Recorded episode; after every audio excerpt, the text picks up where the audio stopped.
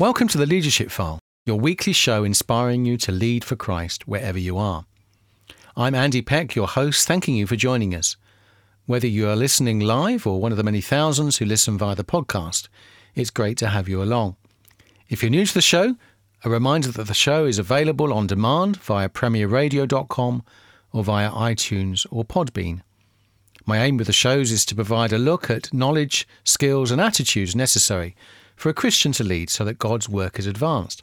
So do continue to join us each week and see your leadership flourish under God's hand. To celebrate 700 shows, I have selected the best six shows from the archives for you. And the second in this series is my conversation with Dallas Willard. Dallas went to be with the Lord in May 2013. A one time Baptist minister, Dallas served as professor of philosophy at the University of Southern California He's best known in the UK through his books, especially The Divine Conspiracy and Renovation of the Heart. Many Christian leaders have found his approach to discipleship transformational.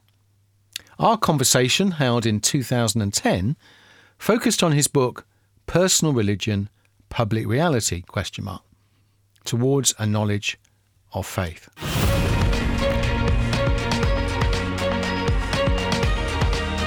The Leadership File on Premier. I'm joined this week by a Christian writer and thinker whose books have had a significant impact upon leaders who are looking for an authentic faith based on Scripture and open to the Holy Spirit. Books such as Divine Conspiracy and The Renovation of the Heart have helped pastors and leaders appreciate the work of the gospel of the kingdom that Jesus preached. His name is Dallas Willard. He currently serves as the professor of philosophy at the University of Southern California. He's a one time Baptist minister, and he's in the UK promoting his book, Personal Religion, Public Reality, question mark, towards the knowledge of faith. So, Dallas, uh, welcome to the Leadership File. Thank you. Um, first of all, what, what led you to write the book? Well, what led me to write the book was uh, a, a, very deep problem in contemporary society, and that is the idea that when you speak of the truths of the Christian faith, and when you speak of the path you walk as a Christian and a disciple, you do not have knowledge to rely on that knowledge is secular and anything that is of God or of the Holy Spirit or of the human soul is not in the area of knowledge, but in the area of something called faith. And these have been renegotiated over the last 100 years so that uh, faith is not uh, based on knowledge and doesn't incorporate knowledge. And so then the question is, what in the world is it? And uh, the answer that most people will give you is uh, it's an irrational leap. And that's what the book is really about, is sh- uh, showing, first of all, that this has happened. And that as, uh, as pastors and leaders and just as simple Christians, we're up against this assumption uh, and, and, uh, and that it is not true. And that knowledge applies to the basic truths of the Christian faith. Uh, of course, Christians, everything they think they know, they don't necessarily know. Uh, but the central truths are subjects of knowledge for, for anyone who will reach for them and understand that that is what they are. That changes entirely the atmosphere in which one lives and in which one deals with others. Because if you just take faith as it is currently understood, it dismisses reality and says you're just running on what's inside of you. And so the idea of personal religion becomes dominant, and the idea that religion is essentially personal and it can't be anything public because it's just your stuff. And so Christians have kind of allowed this to happen in part. They have allowed it, and in some respects have encouraged it, because when you the history of it goes back into the 1800s, And what we might call the theologically left group have actually encouraged the idea that uh, faith is is not something that can come in conflict with knowledge, and that was a defensive move that they made. But gradually, that meant that faith disappeared. Actually, you still talk about it, but faith without knowledge is nothing. It doesn't work. If you have knowledge to base your faith on, it's tremendous. And of course, the biblical model, when you when you read it with this in mind, is faith environed in knowledge, not faith sort of supporting itself somehow. And you know, on the on the theological right, also faith became associated with grace and w- knowledge with works nothing of that in the scripture, but that's the way it turned out. And uh, so there's been a long story, and you know, history moves very subtly, and people don't actually understand what has happened sometimes. And uh, so the book is designed to pull out where we are right now and address the issue of returning knowledge to faith in the book, you talk about the four uh, worldview questions that uh, yes. uh, every religion has to answer, and of course, everyone, mm-hmm. every person has mm-hmm. to answer. Mm-hmm. Um, maybe you could outline. Yes, uh, and it's important to say that while we call these worldview questions, everyone answers them, if only by their behavior. And those four questions are: What is real? What actually exists? And that's the question: of What you can count on, and what you're going to have to deal with. And then the question who is genuinely well off? Uh, if you wish, who has the good life? And then the question who is a really good person? Uh, and uh, that's probably deeper than the previous one because people are deeply concerned to be at least thought of as good persons. And then the final question is how do you become a good person? And those questions obsess human beings and govern everything they do. Uh, the assumption as to what is real uh, determines how you're going to spend your day, what you're going to be concerned about, what you can count on to accomplish your purposes, and uh, especially the great question are you the one in charge or is God in charge?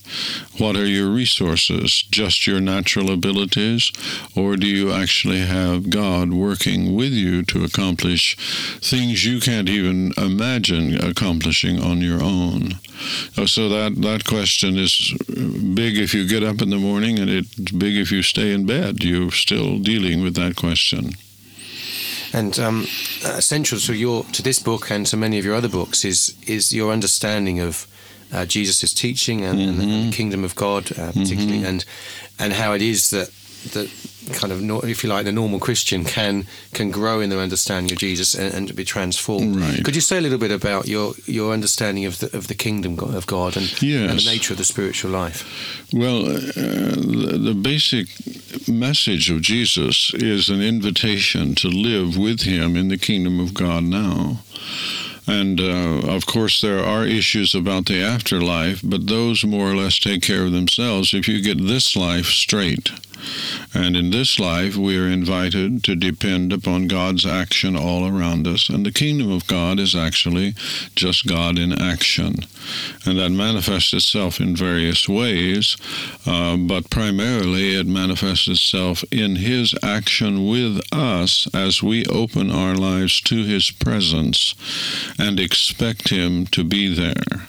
Now, in order to do that, you have to learn from Jesus Christ, and so you become his disciple.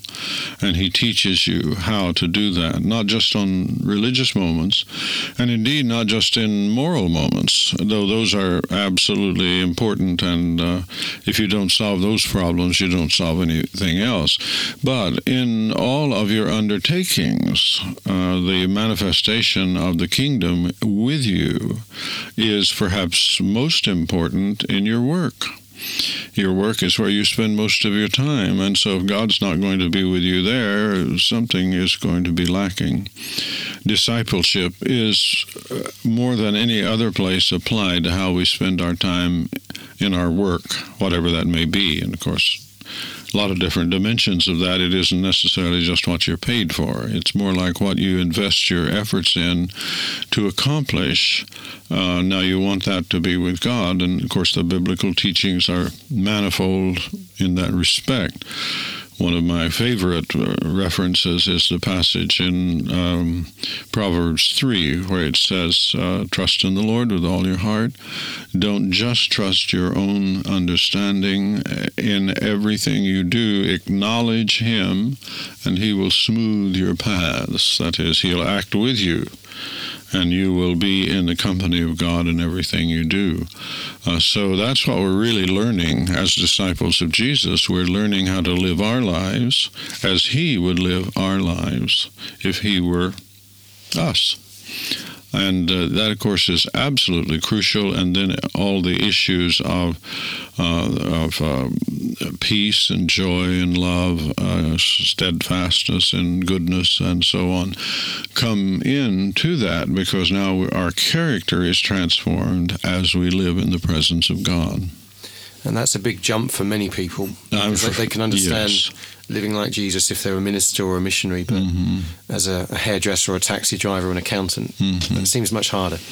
It, well, it is. Uh, it seems that way. Actually, it's the easy way to live.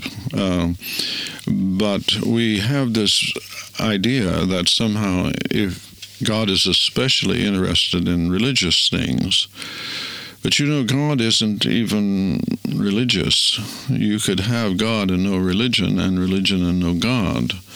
Uh, so we, we really need to separate out our thinking about this gap between the religious life and the the rest of it. Uh, we have this idea of full-time Christian service, but I'm not sure what the other is. I mean, you take a vacation from God when you go to work, for example. Many people actually do, because they've been taught that that isn't of special interest to God but it's just um, the absolute uh, opposite of what we should understand, and that is that God is interested in being with us and made us to do everything that we do with Him. And once we accept that and learn to walk with Jesus Christ in everything we do, then then His statement, um, "Come unto me, all you that labor and are heavy laden, and I'll give you rest. Take your yoke, my yoke upon you, and learn of me, for my yoke is easy and my burden is light."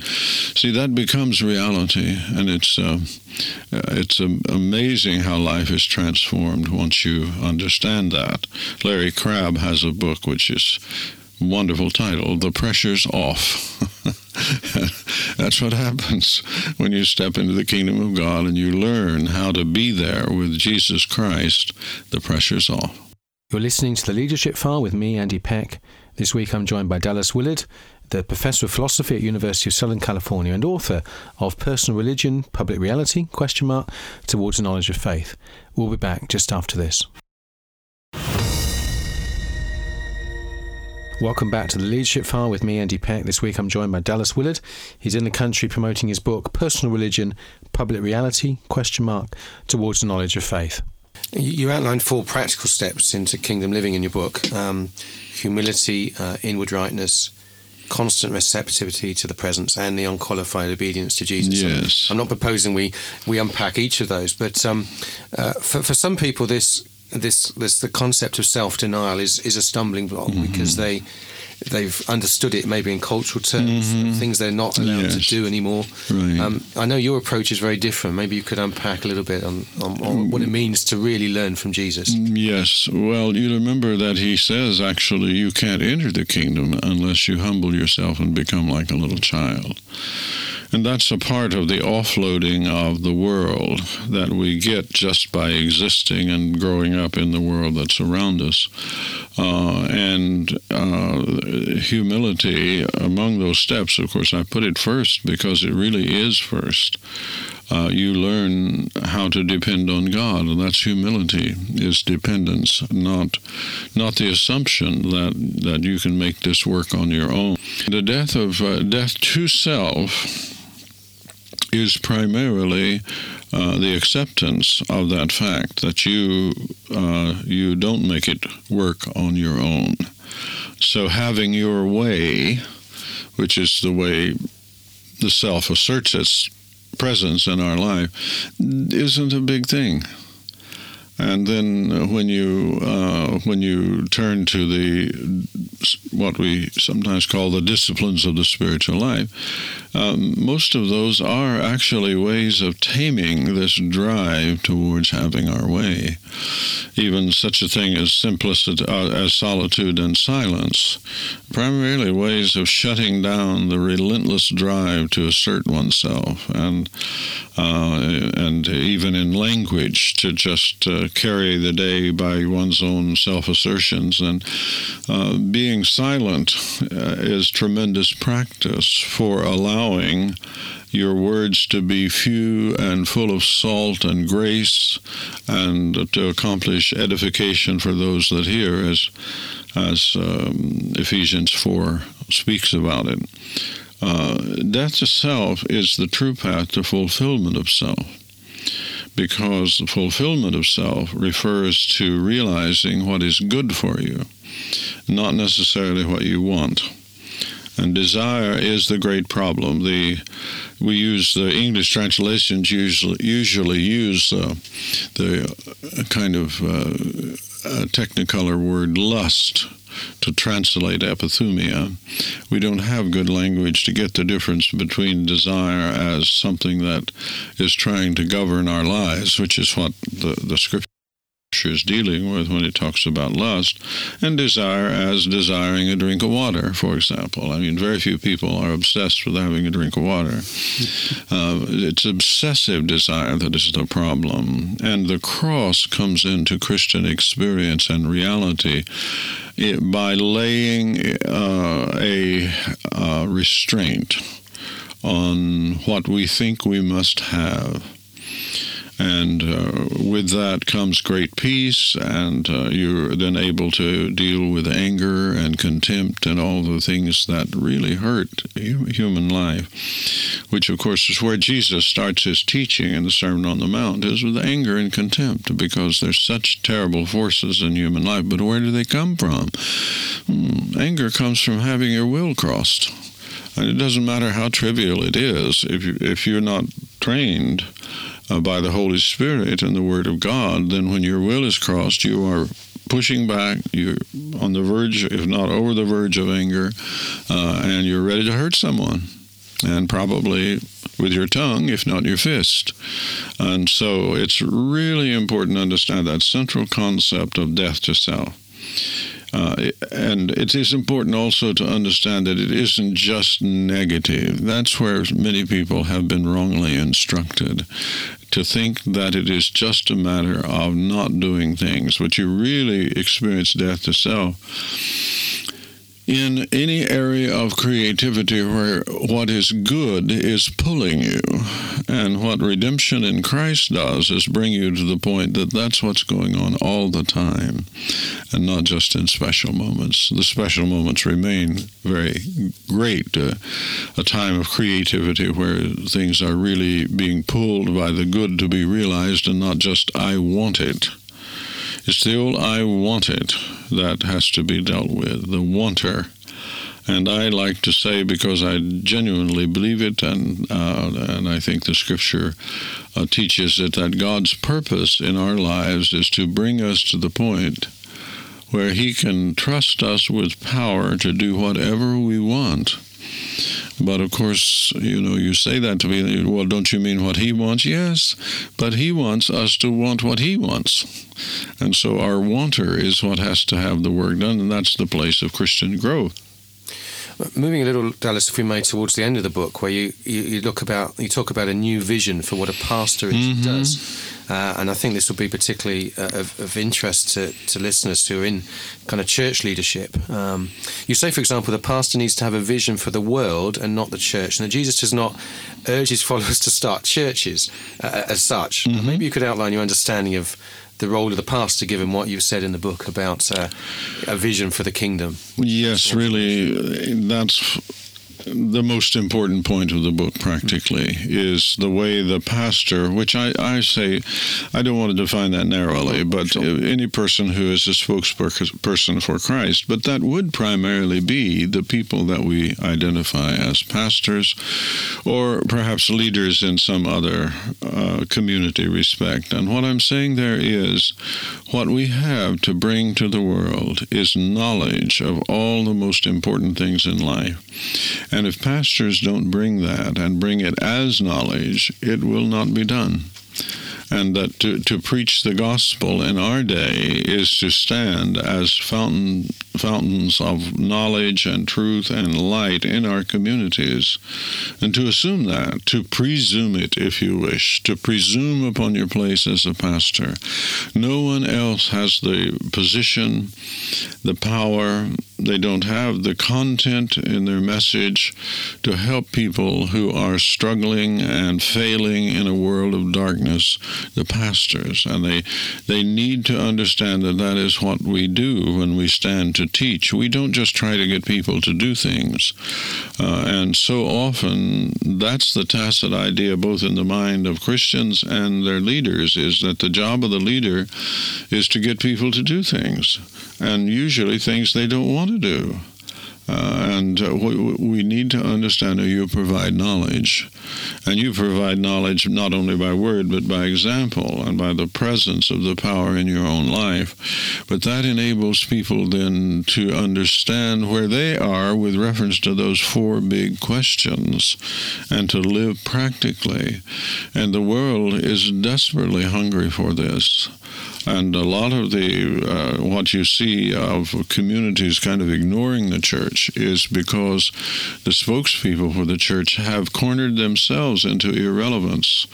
The irrelevance of just thinking, well, I, I'm trying to make this little operation I have here in this building go, instead of uh, in the world, in the wonderful words of John Wesley, the world is my parish and uh, the people in my community, even uh, even though they may not know me, I want to know them and speak to them and find ways of doing that.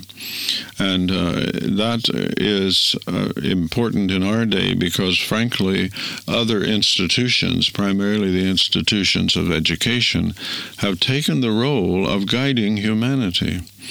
And the results of that are very bleak because, frankly, our educational institutions have very little to say about those four great questions that have to guide life. And in fact, in some cases, they have pushed them away, and or perhaps they're saying no one has answers to that. So that's where the pastor, in the generous sense that I'm using it, needs to stand up and presume upon God's power to enable him or her to stand in their community as sources of power and light. Uh, someone in America has uh, used this phrase uh, the Jesus Christ Power and Light Company. and that's really who we are. And we need to accept that and uh, emphasize it. Jesus, in his um, teaching, says very little about leadership as such. He, he talk, talks about a different model for the disciples versus the, the way the Gentiles led. Um, is that because he's implied it when he's when he's training the twelve to, to grow in discipleship? He he imply it's implied that that will mean leadership in due course. No, in, indeed it does, and, and the whole idea of discipleship presupposes leadership, and his word, of course, is "follow me."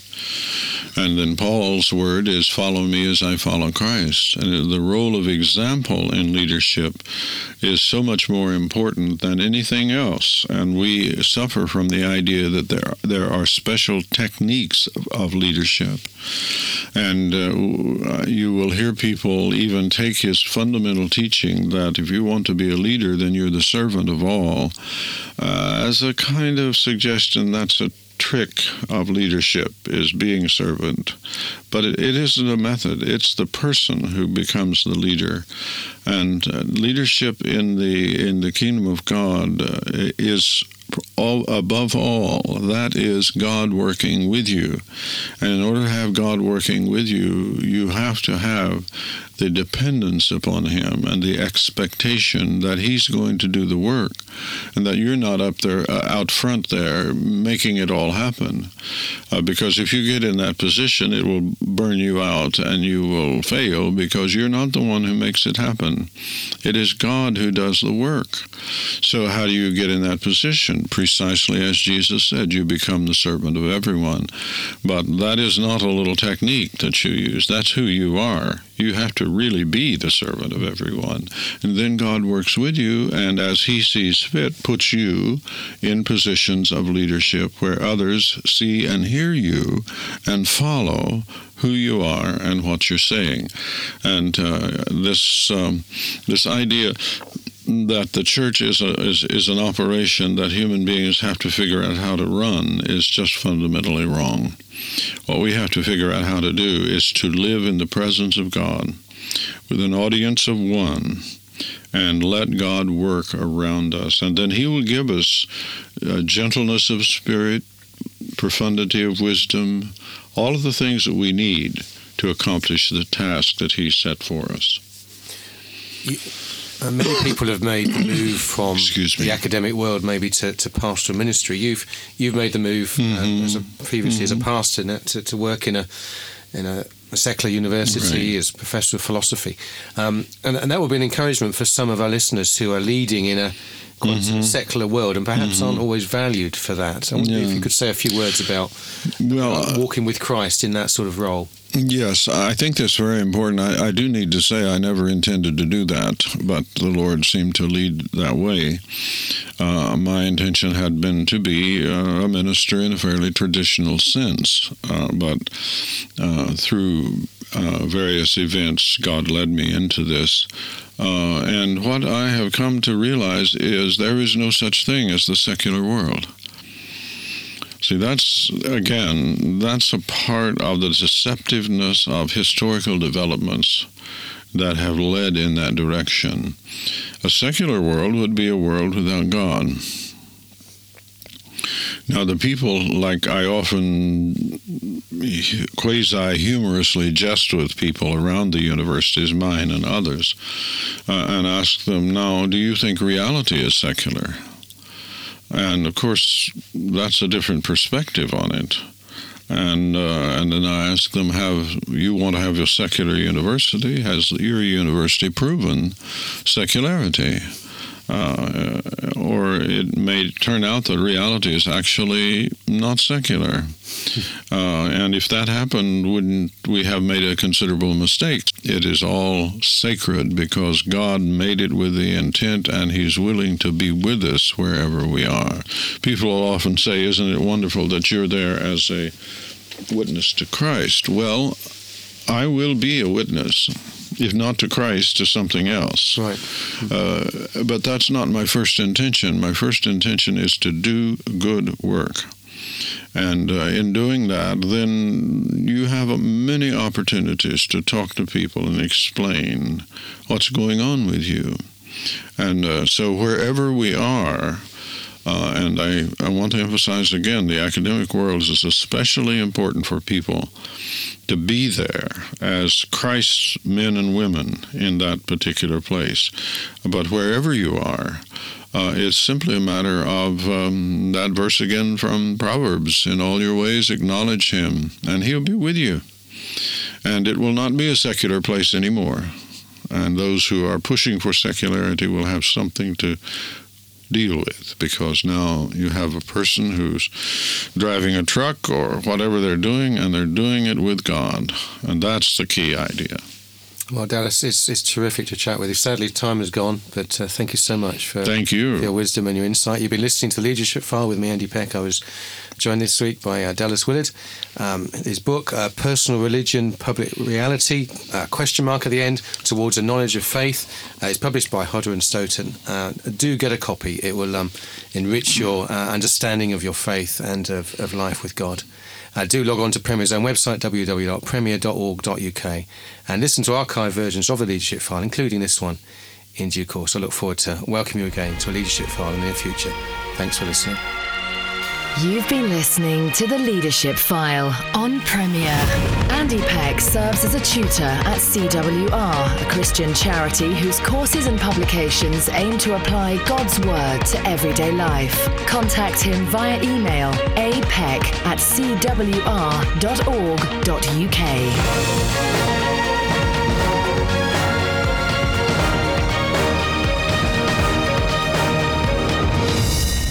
This is Andy Peck, thanking you for joining us for this six part series.